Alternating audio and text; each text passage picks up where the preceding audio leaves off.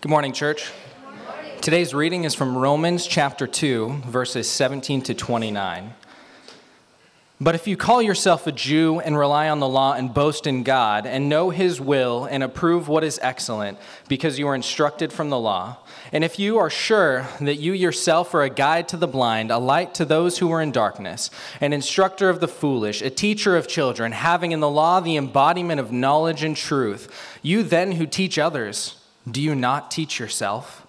While you preach against stealing, do you steal? You say that one must not commit adultery. Do you commit adultery? You who abhor idols, do you rob temples? You who boast in the law, dishonor God by breaking the law. For, as it is written, the name of God is blasphemed among the Gentiles because of you. For circumcision indeed is of value if you obey the law, but if you break the law, your circumcision becomes uncircumcision. So if a man who is uncircumcised keeps the precepts of the law, will not his uncircumcision be regarded as circumcision? Then he who is physically uncircumcised but keeps the law will condemn you who have written the code in circumcision but break the law. For no one is a Jew who is merely one outwardly, nor is circumcision outward and physical. But a Jew is one inwardly, and circumcision is a matter of the heart, by the Spirit, not the letter. His praise is not from man, but from God. This is the word of our morning, everybody. Uh, my name is Mark. I serve as the adult ministries pastor, but lately you may know me as the letter guy. You're the letter guy. Yeah, I've seen you now three, four weeks in a row, and now you're thinking Romans is a really long letter. How many times do we have to watch you up there? I can't tell you. But I can tell you that at some point, perhaps something else will be shown in its place. But it is great to be with you this morning. I'm excited to uh, take this next section of Romans with you uh, this morning. Now, there is a few things that all of us have in common. In fact, we're probably more alike than we want to admit at times. Uh, it's really easy to feel as though you are so unique and so special, or maybe it's what you hope is true of you that you never really want to be lumped into a larger category. Another way of saying this is that all of us, each and every one of us, we want to be known for something, or maybe a couple somethings. Uh, there is a list of adjectives or statements that are in your head that you hope people think of when they think of you. Uh, maybe you want to be known as someone who's artistic or creative. Uh, maybe you like it when people notice that you are a really good cook and they always compliment you on the food that you make. Uh, maybe you want to be known as someone who's well put together. You're attractive. Uh, God has blessed you with great bone structure and really good skin. And you want people to kind of rec- recognize that. And maybe as you achieve age, you do whatever you can to make sure that stays the same. Or it could be other things that maybe aren't as superficial. Maybe you like to be known as someone who gives or who serves. Anytime there's a chance to serve here at Desert Breeze, you jump on it. See, these things in of themselves, they aren't really bad things, but they're often the, the ideas we have inside of us that we really want people to know us for. A little transparency for you this morning, just to show that, that I feel this because this is true of me as well. Uh, growing up, I wanted to be known for three things. The first one, Please hold your laughter to as little as possible when I share this with you. But the first thing that I wanted to be known for from about first and second grade on is I wanted to be an athlete. And then something happened. Thank you for not laughing. then something happened to me. Well, actually, something didn't happen to me all through middle school. I didn't grow, I quit growing.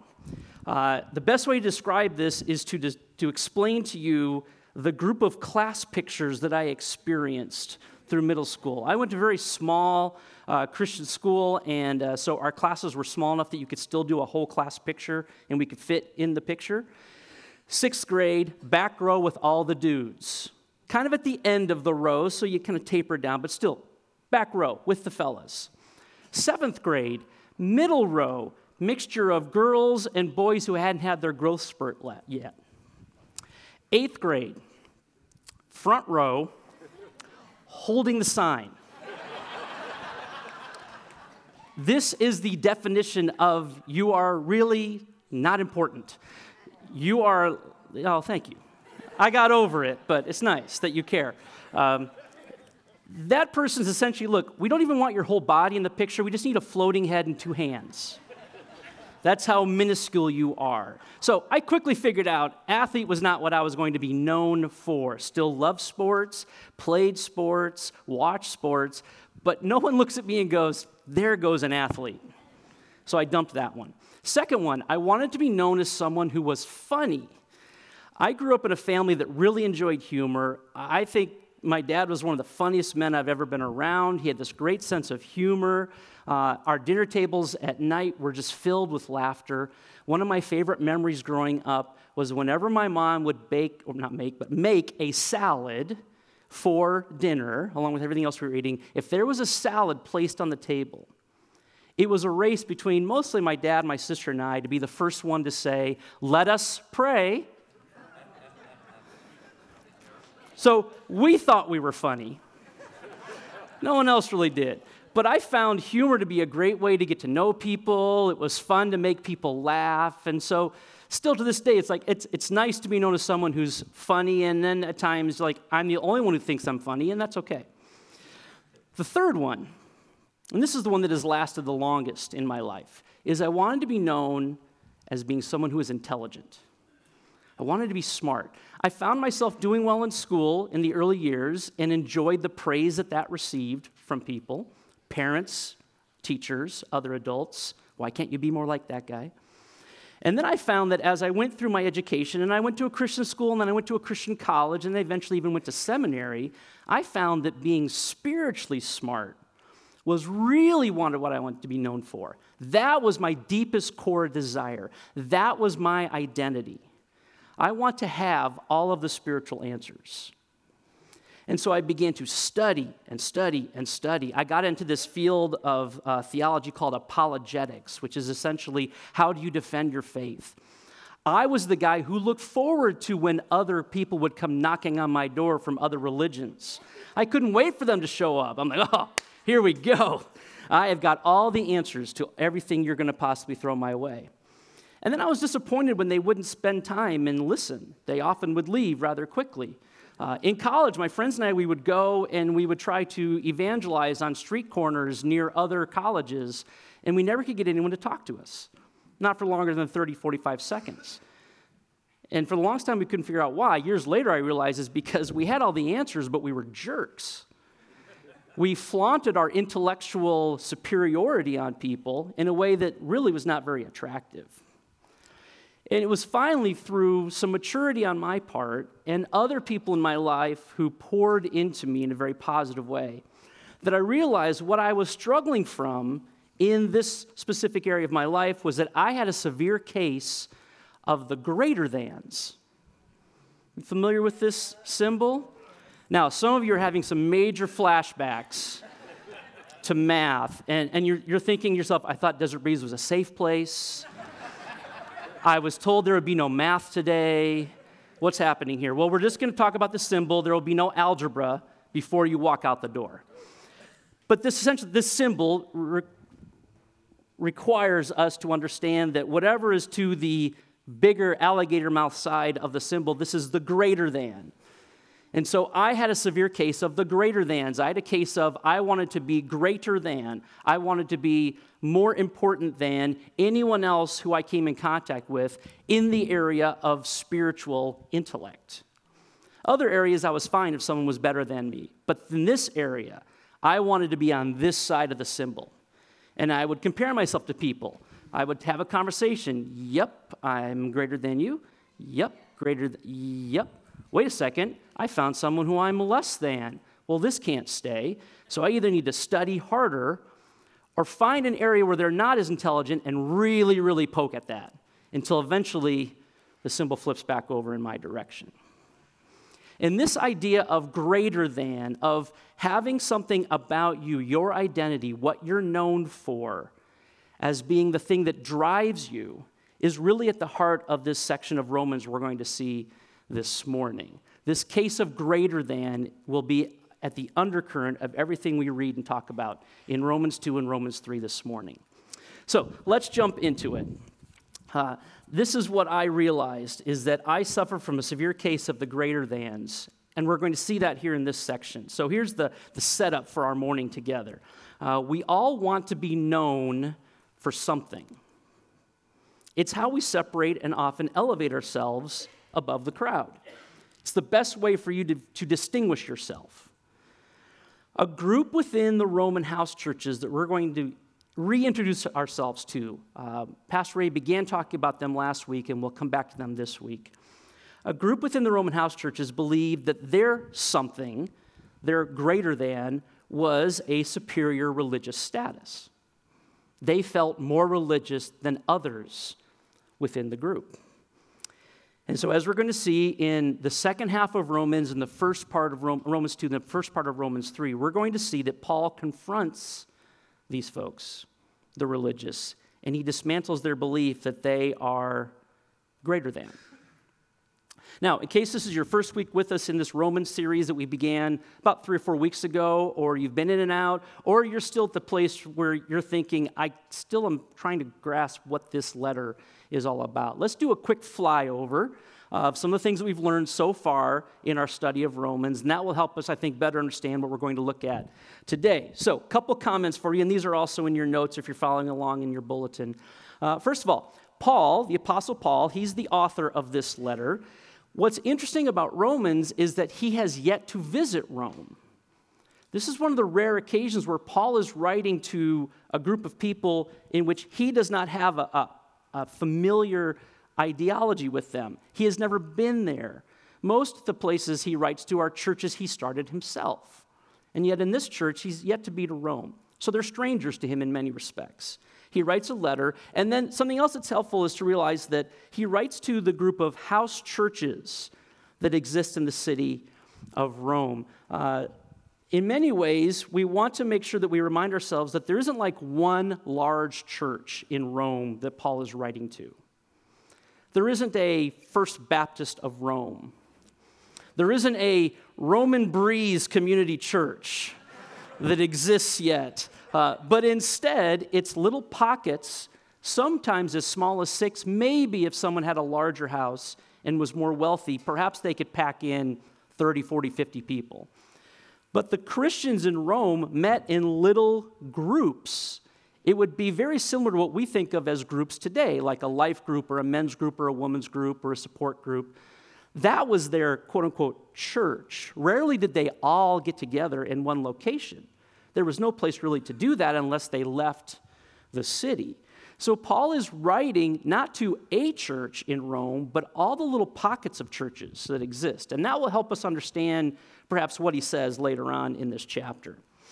So, the Roman house churches, here's something else that's helpful for us. They were comprised of, as you could probably well imagine at this time period, you have Christians who are Jewish and Christians who are Gentile. What also is helpful to understand historically is that a few years before Paul wrote the churches of Rome, uh, the emperor at the time, Emperor Claudius, he had expelled all Jews from the city. He had forced them to leave for about a five year period. And now the Jews were allowed to move back in. And as they did, the Jewish Christians encountered churches that had been completely Gentile for five years. And there was some friction there, there was some tension there. Uh, there was racial tension, there was spiritual tension. And Paul, really, in this letter, is addressing the tension and the division that exists in these house churches. Imagine a church that has divisions Imagine a church that has arguments and frustrations. Well, I know we can't understand it here, but imagine other churches that have this problem. All right. Well, as we saw over the last couple weeks, Paul begins his letter in what we have as our first three chapters. Paul is detailing a description of the fact that sin reigns in all of us. That all of us, whether we begin from a very irreligious background or a religious background, all of us need the gospel. And it's going to culminate in a verse that we'll look at next week with Pastor Ray, that a verse probably most of you are familiar with, Romans 3:23, where Paul finally ends this conversation with that very famous phrase, "For all have sinned, and all fall short of God's glory. Now, the section we're going to look at this morning, Paul is zeroing in on a specific group of people that seem to be causing most of the problem within the Roman house churches. After Paul detailed the fact that those who are irreligious, who are immoral, how much they need the gospel, and that was the second half of chapter 1. Paul has turned his attention to chapter 2 to those who feel they have a religious background and yet, even though they may be more spiritual than the group from chapter 1, they still need the gospel as much as anyone else. And a general description of religious people, Paul has now really honed in, and he's talking about one specific group within the Roman house churches. And that is a group that has taken the concepts, the laws, and the rituals of Old Testament Judaism and they have laid that on top of the gospel and have proclaimed that you must do this first.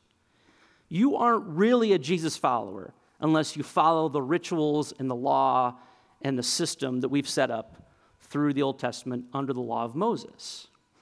Now, we're not really sure. Uh, theologians are kind of back and forth on is Paul specifically talking to Jewish Christians in the Roman house churches? Or Gentiles who have kind of adopted this mentality that, nope, we need to become Jewish. Either way, the issue is something has been laid on top of the gospel as a precursor. Something must be done first before you really can be at the heart of what it means to follow Jesus. And as we're going to see, Paul spends a great deal of ink letting these folks know that it does not matter your religious background. You need Jesus. You desperately need Jesus. A couple more uh, helpful hints, and then we'll jump into the text um, because we're thinking the whole time about what it means to be greater than. So, first of all, keep in mind whenever you read one of Paul's New Testament letters that in many ways you and I are reading somebody else's mail. we weren't the original recipients. We really only have one half of the conversation. We don't know for sure. There's some historical evidence and there's some guesswork here, but what's really happening in the Roman house churches we can only put together by reading what Paul writes to them. But we're reading somebody else's mail, and so we have to really work hard to try and adopt a mindset of what it would be like to be a Christian in the first century in the city of Rome, with what we do know about those house churches, to make any kind of personal application for ourselves. Uh, I can't just pull stuff out and make it say something unless I really try to understand who is Paul writing to, what is he writing about, and why is he writing it. So we'll keep that in mind as we go through. The other thing we got to keep in mind is Paul is, as they say back east, he's wicked smart. Paul has an Ivy League intellect that rivals hardly anyone else on the planet at this time. Uh, and he's known for his very in depth very deep philosophical arguments that he lays out in the letters that he writes.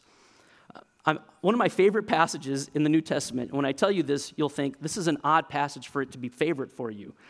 But I love it because of the reality in it. Uh, the Apostle Peter is writing in his second letter, and at the end of his second letter, he makes a statement about Paul that I think all of us can relate with. Uh, it's 2 Peter 3 15 and 16. You can turn to it if you want. I'll just read it for us. Listen to what Peter says here. This is so great. He says, And regard the patience of our Lord as salvation, just as also our dear brother Paul wrote to you. Okay, so Peter is writing to some of the same people that Paul has written to at some point. According to the wisdom given to him, here it is, speaking of these things in all of his letters Verse 16 Some things in these letters are hard to understand. Thank you, Peter. A little louder for the people in the back. Isn't it nice that one of the disciples, one of the inner three disciples, one of the closest men to walk with Jesus, says to his readers, You really should read Paul's stuff. For me, it's like, whoo, but it's really good. You should read it. Isn't it nice to know that when, as we read, because this is one of the hardest sections in the book of Romans to understand from our perspective. Romans is one of Paul's deeper books, and it is a section that we're in today that is one of his harder sections. So, isn't it nice that Peter also says, This stuff is, I'm just a fisherman. I have no idea. It's good. You should read it and maybe even tell me what it means. One last comment, and then we'll jump into the text. As I just mentioned, this, this is a hard, hard section to understand. Uh, John did a great job reading it for us, but you may, if you were honest, as John read the ha- second half of chapter 2, said, Wow, that's beautiful. No clue what he's talking about. It's a hard section, all right? This is not puppies and rainbows and ice cream. This is really, really hard stuff. And as we get into the hardest section of the letter of Romans, let the record show that Pastor Ray is nowhere to be seen. Let's give it to the new guy. Okay? So, hope Pastor Ray's enjoying the weekend off. He'll be back next week. But in the meantime, let's, let's just sludge through it together, all right? Here we go. So, jump into chapter 2. We're going to pick it up at verse 17. Uh, this chapter, chapter 2, this chapter is for the people who think chapter 1 was about someone else. And Paul begins chapter 2 by saying, That chapter is about you too. The things that we listed in chapter 1 that show the downward spiral of humanity, they're true of you as well. And so I titled this next section, uh, the second half of chapter 2. What we're really looking at, is, looking at here is Paul's indictment on the religious. Paul is going to list four areas in which these religious individuals who are shoving Judaism on the rest of the Gentile Christians, they're guilty of four things that really they shouldn't be doing. Four areas where Paul says, you need to fix this. In the first two verses of our section today, verses 17 and 18, what we see here is Paul indicts them because they are proud of their position. They're proud of their position. Oftentimes, when someone finds themselves thinking that they are a greater than individual when it comes to spirituality, what they're quick to do is, is to recite their resume any chance they get. Because if I can make sure that you know what I know, and I list my credentials for you, that gives me a feeling of spiritual superiority. Here's how Paul says it. But if you call yourself a Jew, and here we go, rely on the law, boast in God, know his will, approve what is excellent, because you were instructed from the law. All of those details, Paul is recognizing that these are the kinds of things that a religious, greater than type person uses to communicate to people this is how I'm better. What might this look like today? Uh, again, not to single out anyone in this room, but there are other people out there who will often use their spiritual credentials as a way to show superiority over someone. Uh, I once knew a gentleman in my younger years who was very proud of the fact that he had read through the Bible in a year for about 40 or 50 years straight. And anytime you had a conversation with him, he would somehow weave that into the conversation. You know, I've read through the Bible every year in a year for like 52 years now. And as a high school student, my first thought was, Are you sure? Because you're a cranky old man. and you don't really show the love of Jesus very often. Uh, other people, it may be, you know, oh, I'm quick to tell you the number of times I've evangelized, and the number of people I've evangelized, or the number of small groups I've led, or the fact that I use the correct Bible translation, or that I go to this denomination of a church. Or maybe even you're proud of the fact that you go to a non denominational church because that's more intellectually superior. Perhaps you think that, well, the fact that I, uh, I have perfect church attendance, which most of us think, stay home when you're sick, please. You don't need to be here every single week. We have an online, it's happening right now. Uh, but for, I remember as a kid, people would give out little stars and trinkets to kids who had perfect church attendance throughout the year. And I remember thinking, well, I, I just don't know if I can do that. But that's a badge of honor for some people. I have vast knowledge of Bible trivia. Um, some people would even maybe use something like the style of music they like or their political affiliations. None of these things are inherently wrong. In fact, we all should have some thoughts and feelings about those. But when they are used as a way to demonstrate spiritual superiority, see, that's what Paul's getting at. The greater thans use their resume. They focus all their energy on letting everyone know this is what is true of me. This is how I am spiritually superior to you. Uh, Tim Keller actually said this once in one of his talks. He said, It is possible to trust in Christianity rather than in Christ. The institution of Christianity is what you hold up and what you adhere your identity to, rather than the person of Jesus. It's like, what's true of you? What's true of me is that I'm a follower of Jesus, a sinner saved by grace. Everything else is stuff I'm accumulated over time, but I don't want to lead with that. I want to lead with Jesus. So that's the first thing that Paul says about them. In the next couple verses, verses 19 and 20, here's the second indictment Paul has against these religious greater thans is they're very judgmental of outsiders. They're very judgmental of outsiders. As you read verses 19 and 20, keep this in mind. A, lot of people who have done a great deal of research in this, in this passage, they really sense that maybe Paul is, is being a little bit sarcastic here. He's not saying that this is something that's true of these folks, but it's the kinds of things that they say about themselves. So look at uh, verses 19 and 20. And if you are sure, like, are you really sure that you yourself are a guide to the blind? Sounds like something a religious person would say about themselves, a light to those who are in darkness, an instructor of the foolish, a teacher of children, having in the law the embodiment of knowledge and truth. Paul sees these things, again, nothing inherently wrong in them, but they're being used by the religious, moral greater thans as a way to criticize and patronize those who they feel they are superior to. So they're quick to tell you how foolish you are and instruct you in it. They're quick to tell you how much you have sinned. Religious, moral greater thans often find themselves like the self appointed sin police who make sure they go around and let you know exactly where it is that you're falling short.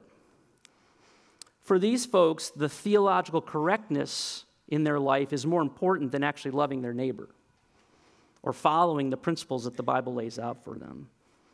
They're not really interested in accountability, they're interested in superiority.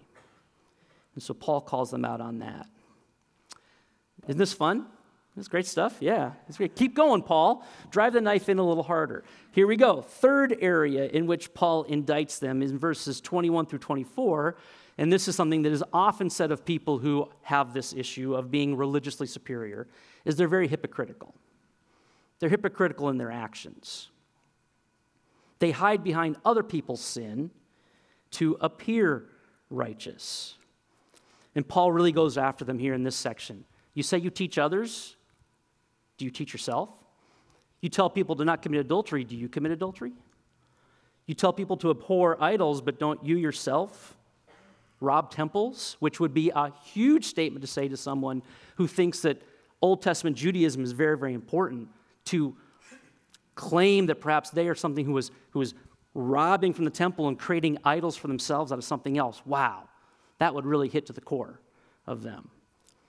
You preach against stealing, do you steal? Paul is really letting them know that they have allowed their religion to replace their obedience. That they have found big sins to thrust upon those who are outside of their little community, and they highlight those big sins while privately hiding their what they think of as lesser sins or sins that they don't want anyone to know about.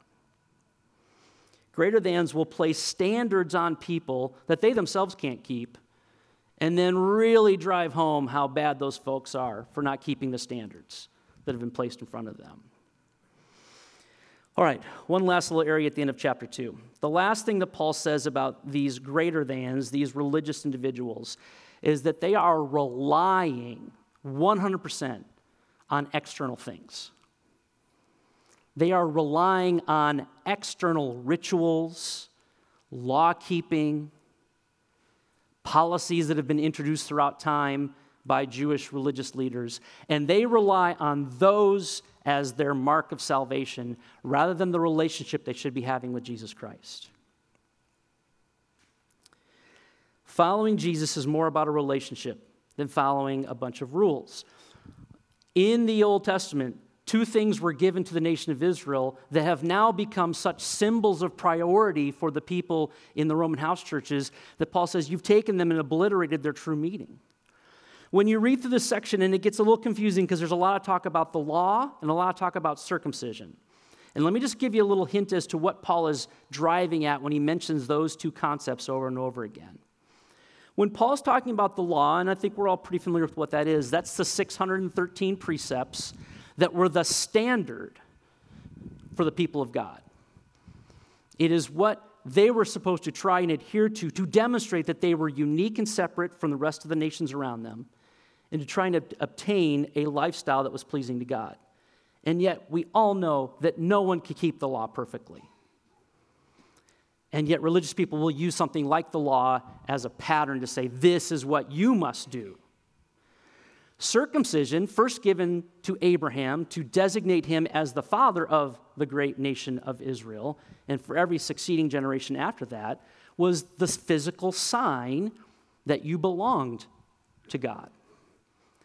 And while these two things were vastly important to how God worked through the nation of Israel in the Old Testament, in the New Testament, these religious greater thans in the Roman house churches have turned them into something that is not what they were meant to be. And the rules and the rituals far exceeded the relationship that one was supposed to have with Jesus, their Savior. So, to summarize this section, and you, you can write this in at the bottom of your notes, this just a little statement that kind of summarizes uh, this whole section in chapter 2. Here's Paul's conclusion after walking through all of these situations that he, he knows about in the Roman house churches. Paul says this religion might change behavior, but it doesn't change the heart. Religion might change behavior but it doesn't change the heart. I can modify your behavior by giving you a list of rules and rituals for you to follow. And if you follow them externally, you look like a very spiritual person. And yet your heart could be completely unchanged. Hopefully, those of us in the room today know that it is the fact that Jesus changed our hearts that is the difference in our lives, not the ability to follow some preset standard or set of laws that are placed in front of us. Now, we didn't take the time to read chapter 3 this morning because this is even a deeper set of insider lingo that is really hard to understand. So I thought I would just summarize it for you. I've given you some of the info in the bulletin in your notes if you want to look that over, or even if you're online, you can check that out. Let me just summarize this section and then we'll, we'll drive it home here at the end. One of the things that Paul loves to do, one of his favorite literary devices, is he likes to create an imaginary objector and have an argument with them. Now, especially because he's never been to Rome, so he can't really have the conversation in person, Paul, in his deep intellect, says, I know what I'll do. I will create an individual who is probably asking the questions that the Roman house church individuals are asking, and I'll just go ahead and answer them. So Paul creates a one on one conversation in chapter 3 at the beginning, and he anticipates and then answers their questions. So here's the, the part of chapter 3 that we want to focus on for just a moment. Paul's response to the religious is this Having once lived a religious centered life himself, Paul says, oh, I know what they're going to ask me. I know what I would ask if I just heard and read chapter 2. So he anticipates the kinds of questions they would ask, and then he answers them.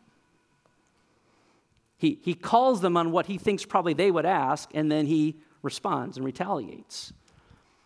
And I've often wondered why does Paul do this? Because there are a lot of people who read those first nine verses of chapter three and first eight chap- verses of chapter three and say, Paul has kind of lost the plot here for a moment. Like he's gotten so deep into this conversation that no one else is really aware of what's going on. He's having the conversation just with himself. And yet, when you stop and think about Paul's life prior to coming to Jesus, it's amazingly obvious why he's doing this. Why does Paul spend about 12 verses on the irreligious people of the world and a chapter and a half on the religious people of the world? Because Paul himself is a recovering religious moralist. Paul's a recovering greater than. Because Paul, before he found Jesus, was a super Pharisee. He was one of the greatest intellectual minds within the Jewish religious system at the time. And Paul tells us in Galatians 1 that after he found Jesus on the road to Damascus, he left and went into Arabia, into the desert, for three years before he returns and then begins to interact with disciples and begin his ministry. And I've often wondered if those three years were Paul's desert seminary experience, where here's some language we use even today. I wonder if in those three years, Paul went out and he deconstructed his Judaism and reconstructed his new Christian faith.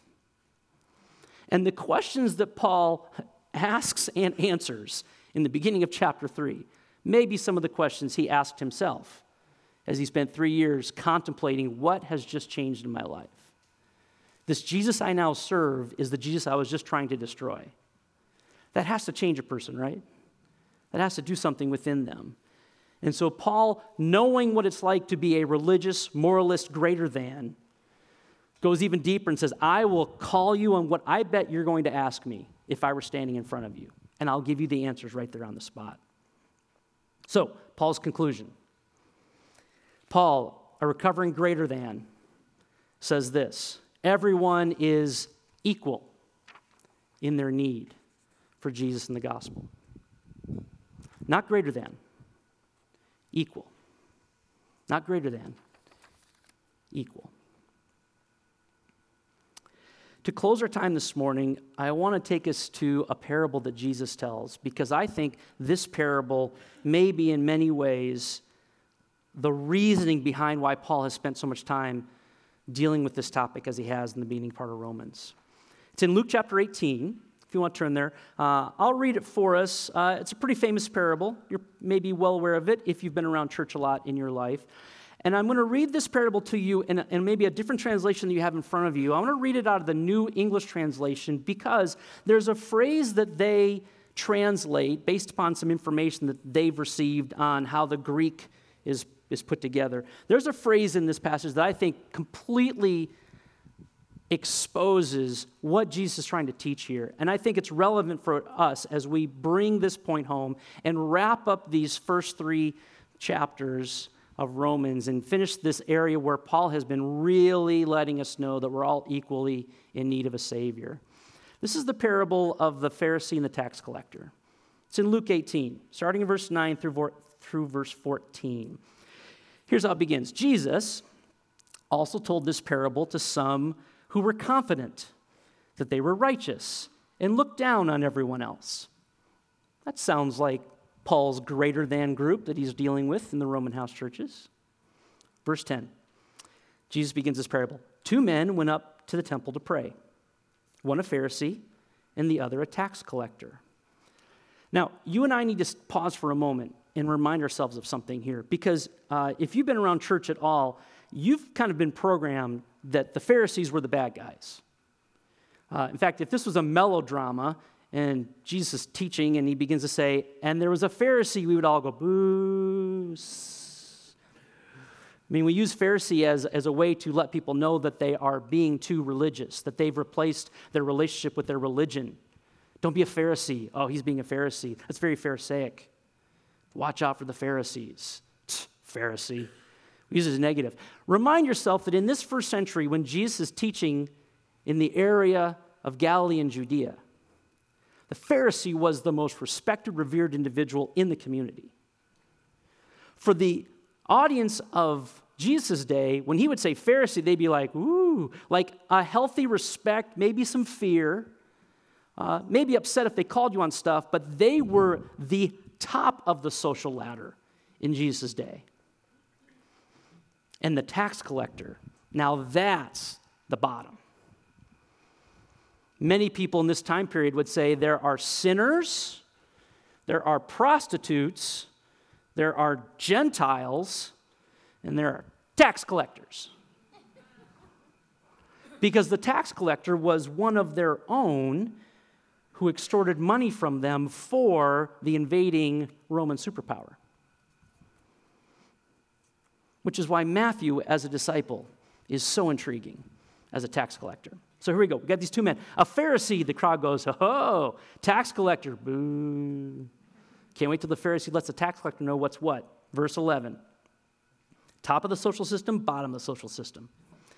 The Pharisee stood, and this is the phrase that in a translation, most translations, it may say the Pharisee stood and prayed to himself, like prayed privately or quietly or prayed by himself.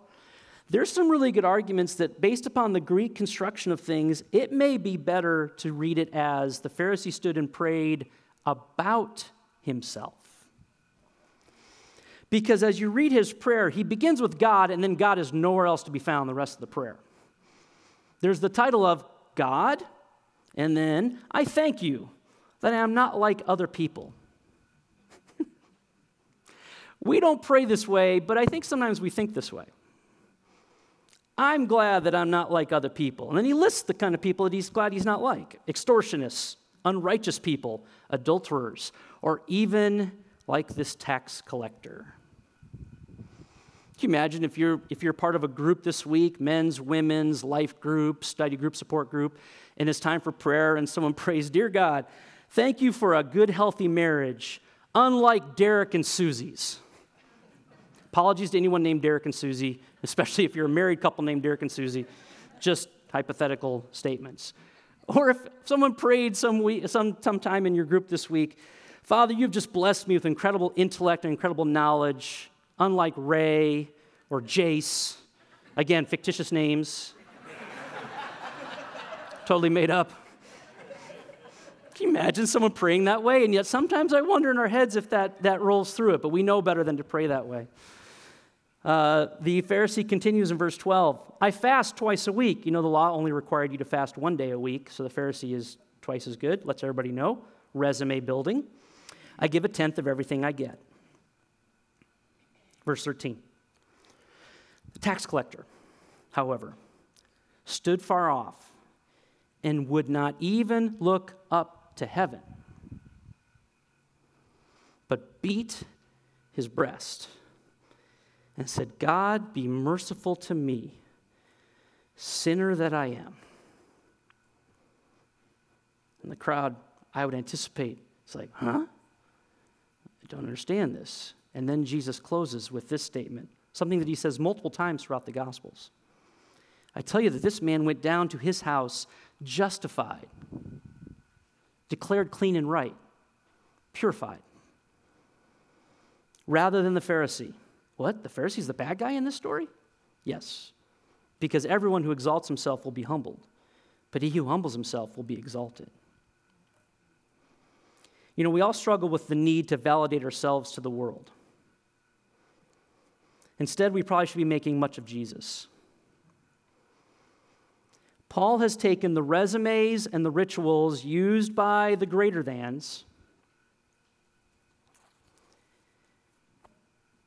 to create a feeling of superiority, and he's dismantled them, much like Jesus did in his parable, so that everyone is on the same level.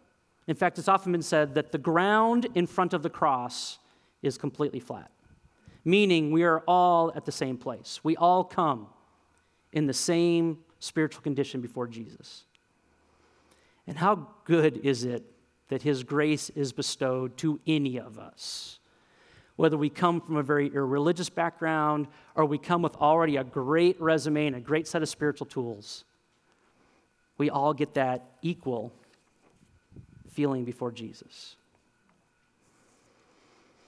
Imagine what it would be like if those of us in this room lived in such a way that we didn't fall victim to this, but we embodied and championed and spell to the world this, this.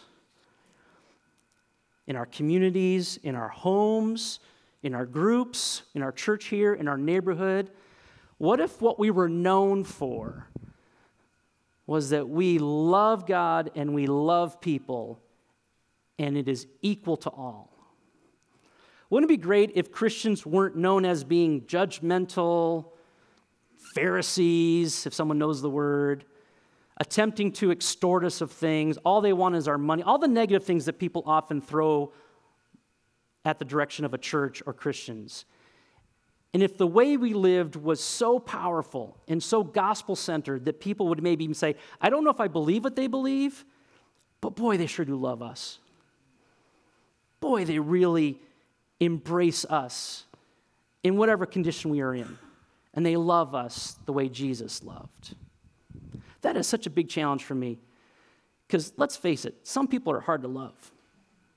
And it's really, really easy, having lived the life I've lived, to go, man, there's no doubt here with this one. This person, I don't even have to show the sign. Just five seconds of conversation, and I am greater than. But instead, I'm like, I don't care who you are, I don't care where you come from. This is what Jesus says. This is what Paul's been teaching. This is what I want to live. This is what I want to be known for. Let me pray with us to close our time. Father, thank you. What a powerful morning. Uh, thank you for Luke and the worship team and just pointing us to you, Jesus, through music and through worship. And thank you, Father, for this passage. It's hard. Uh, the Bible is not easy sometimes. Um, it's hard to hear, it's hard to understand. Um, but we thank you, Lord, that you, you give us uh, an ability to, to sift through language that is uh, you know, 2,000 years old.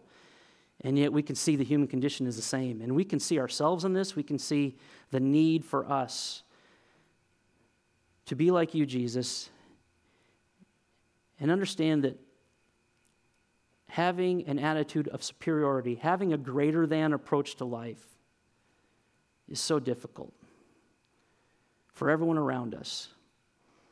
Help us, Father, uh, to know the truth, to love the truth, but also to spread your grace to everyone around us. That that would be the first thing people know about us, Jesus, is that we love you and we follow you. And all the other things can be talked about later. I thank you so much for this community, Father. Uh, what a beautiful group of people. Uh, continue to help us to love and encourage each other throughout the days. We're so grateful for you, Jesus. Thank you. We make much of you. when We pray in your name. Amen. Amen.